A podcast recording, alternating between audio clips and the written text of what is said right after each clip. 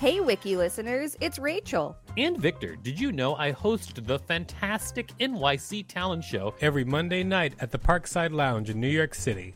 It's an off off Broadway showcase where you can see New York's underground performance art up close. We've got weekly special guests like Colin Quinn, Janeane Garofalo, Tone Bell, and lots more.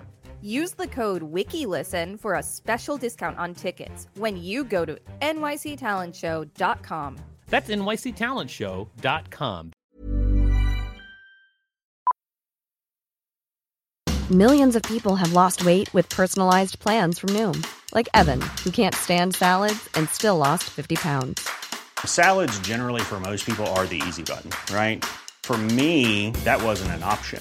I never really was a salad guy. That's just not who I am. But Noom worked for me.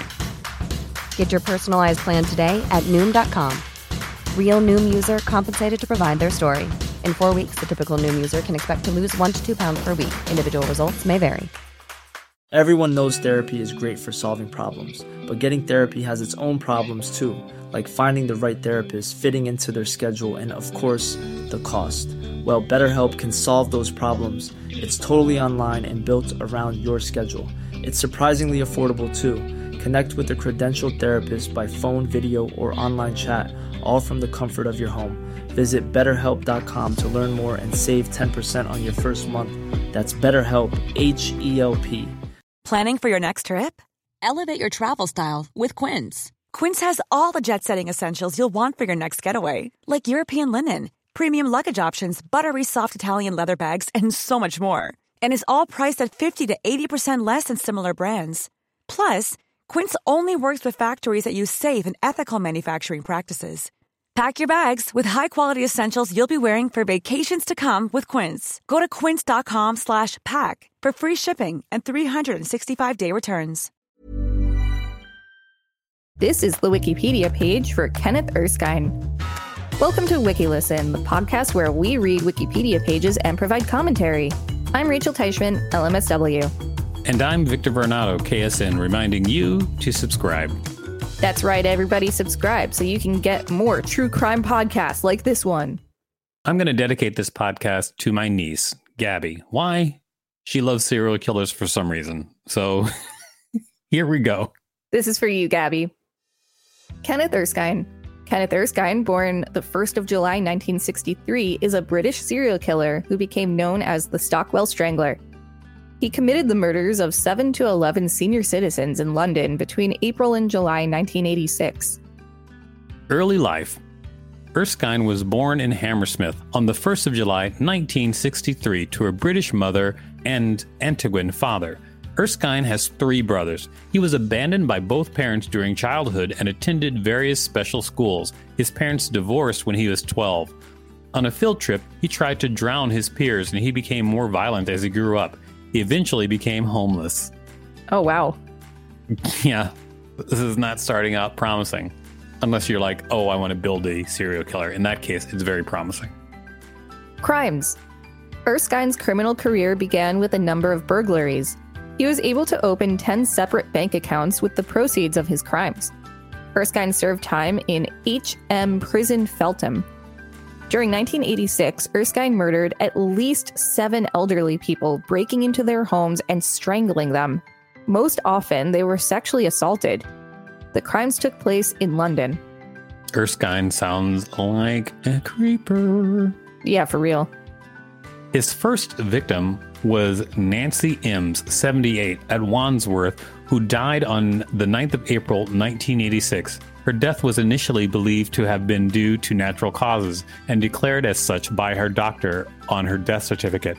It was only established that she had been murdered when her home help noticed that her television set was missing from her flat. A post mortem examination revealed that she had been raped and strangled. Oh my God. His second victim was Janet Cockett, 67, who died on the 9th of June 1986 after being strangled in her flat on the Wandsworth housing estate, on which she was chairwoman of the Tenants Association. Her death was initially thought to have been from natural causes. She had not been sexually assaulted. A post mortem showed that she had been murdered. Erskine's palm print was found on a window at Cockett's flat. He later broke into the residence of an elderly man, but Erskine abandoned this burglary when a noise disturbed him enough to make him flee. On the 28th of June, 1986, Erskine claimed his third and fourth victims, both Polish men, at a residential home in Stockwell. His two Polish victims were pensioners, one of them a World War II veteran, Valentine Gleim, 84, and Zbigniew Strawaba, 94. Both men were sexually assaulted and strangled. Erskine's fifth victim was William Carmen, 84, of Islington. He stole money from Carmen's flat before molesting him and strangling him in an attack on 8th of July, 1986.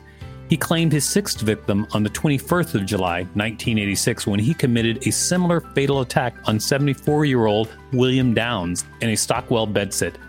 So basically, he is bisexual and attracted to the elderly? We did just do a page on gerontophilia. Yeah, that's true. I think that's But- where this came from. Uh, Okay, and I, I was thinking about this. Is he bisexual or is this just a power play? And I'm choosing to hope to believe that this is just a power play on his part and he's not actually bisexual because I don't want to give us queer folk a bad name with yet another serial killer. Well, yeah, I mean, but it's also possible it could be both. That's true. The final victim was Florence Tisdall, an 83 year old widow who lived on her own at Ranelagh Gardens Mansions in Fulham. She was strangled and raped. She was found dead by the caretaker on the morning of the 23rd of July, 1986. Erskine was arrested on the 28th of July, 1986, at a Social Security office. Police were then able to match his palm print to one left at one of the murder scenes, and he was identified in a police lineup by 74 year old Fred Prentice, who claimed Erskine tried to strangle him in his bed a month before police apprehended him. Wiki listeners, you can help support us by listening to this quick message while you go report a serial killer. Thank you for listening to that message. Now we get to see how justice was brought to Erskine through his investigation and trial. Investigation and trial. A homeless drifter and solvent abuser, Erskine was in his early 20s when he committed the crimes. Erskine's burglary convictions before and during his killing spree meant that his fingerprints and photographs were on police record. Police had identified Erskine as the perpetrator during his killing spree. He was convicted of seven murders. During his trial, he was seen to be masturbating. What? Jesus Christ. What? Wow. Police suspected Erskine of four other murders. These include the murder of Wilfred Parkes, aged 81 at Stockwell on the 2nd of June 1986, and Trevor Thomas, aged 75 at Lambeth on the 21st of July 1986, but did not find sufficient evidence to charge Erskine with these crimes. It was clear to the police that all these attacks were the work of one man. There were no signs of forced entry, with every indication that the intruder had gained access through an unsecured window. In each case, it appeared that the killer had knelt on the victim's chest and then placed his left hand over their mouths whilst he used his right hand to grip their throats and strangle them to death. In addition, four of the victims had been sodomized, although there was some uncertainty as to whether this had taken place before or after death. Erskine was found guilty of seven murders in January 1988 and sentenced to life imprisonment with a recommended minimum term of 40 years, but has since been found to be suffering from a mental disorder within the meaning of the Mental Health Act 1983.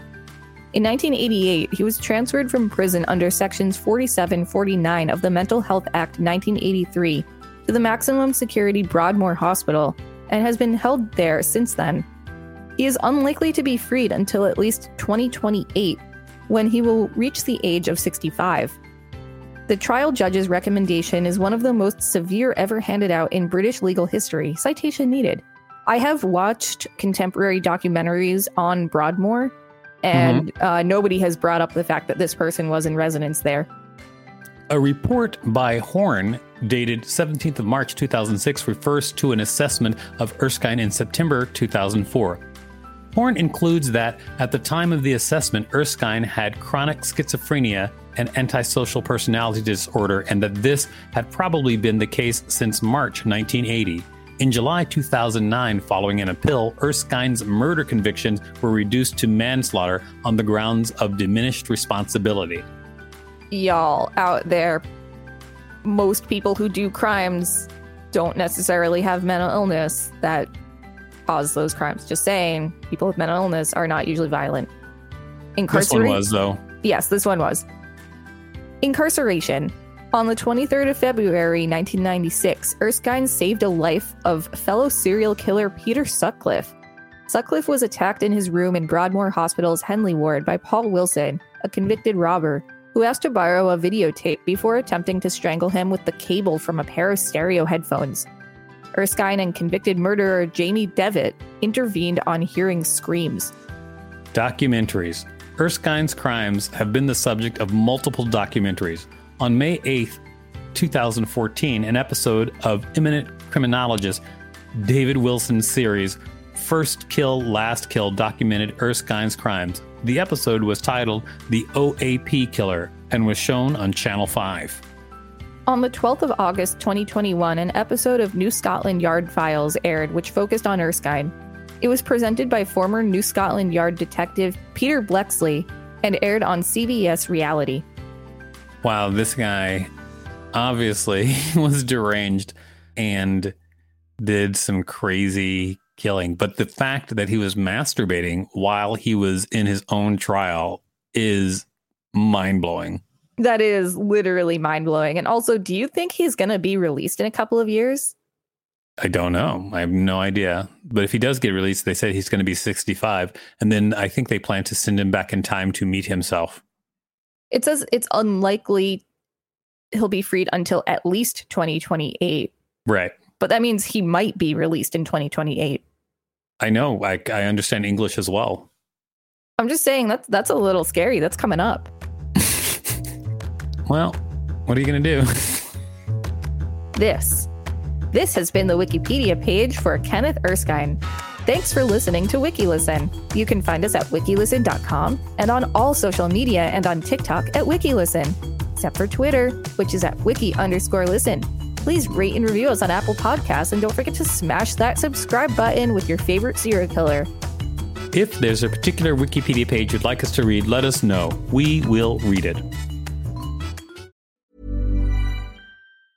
Planning for your next trip? Elevate your travel style with Quince. Quince has all the jet setting essentials you'll want for your next getaway, like European linen, premium luggage options, buttery soft Italian leather bags, and so much more. And it's all priced at 50 to 80% less than similar brands. Plus, Quince only works with factories that use safe and ethical manufacturing practices. Pack your bags with high-quality essentials you'll be wearing for vacations to come with Quince. Go to quince.com slash trip for free shipping and 365-day returns.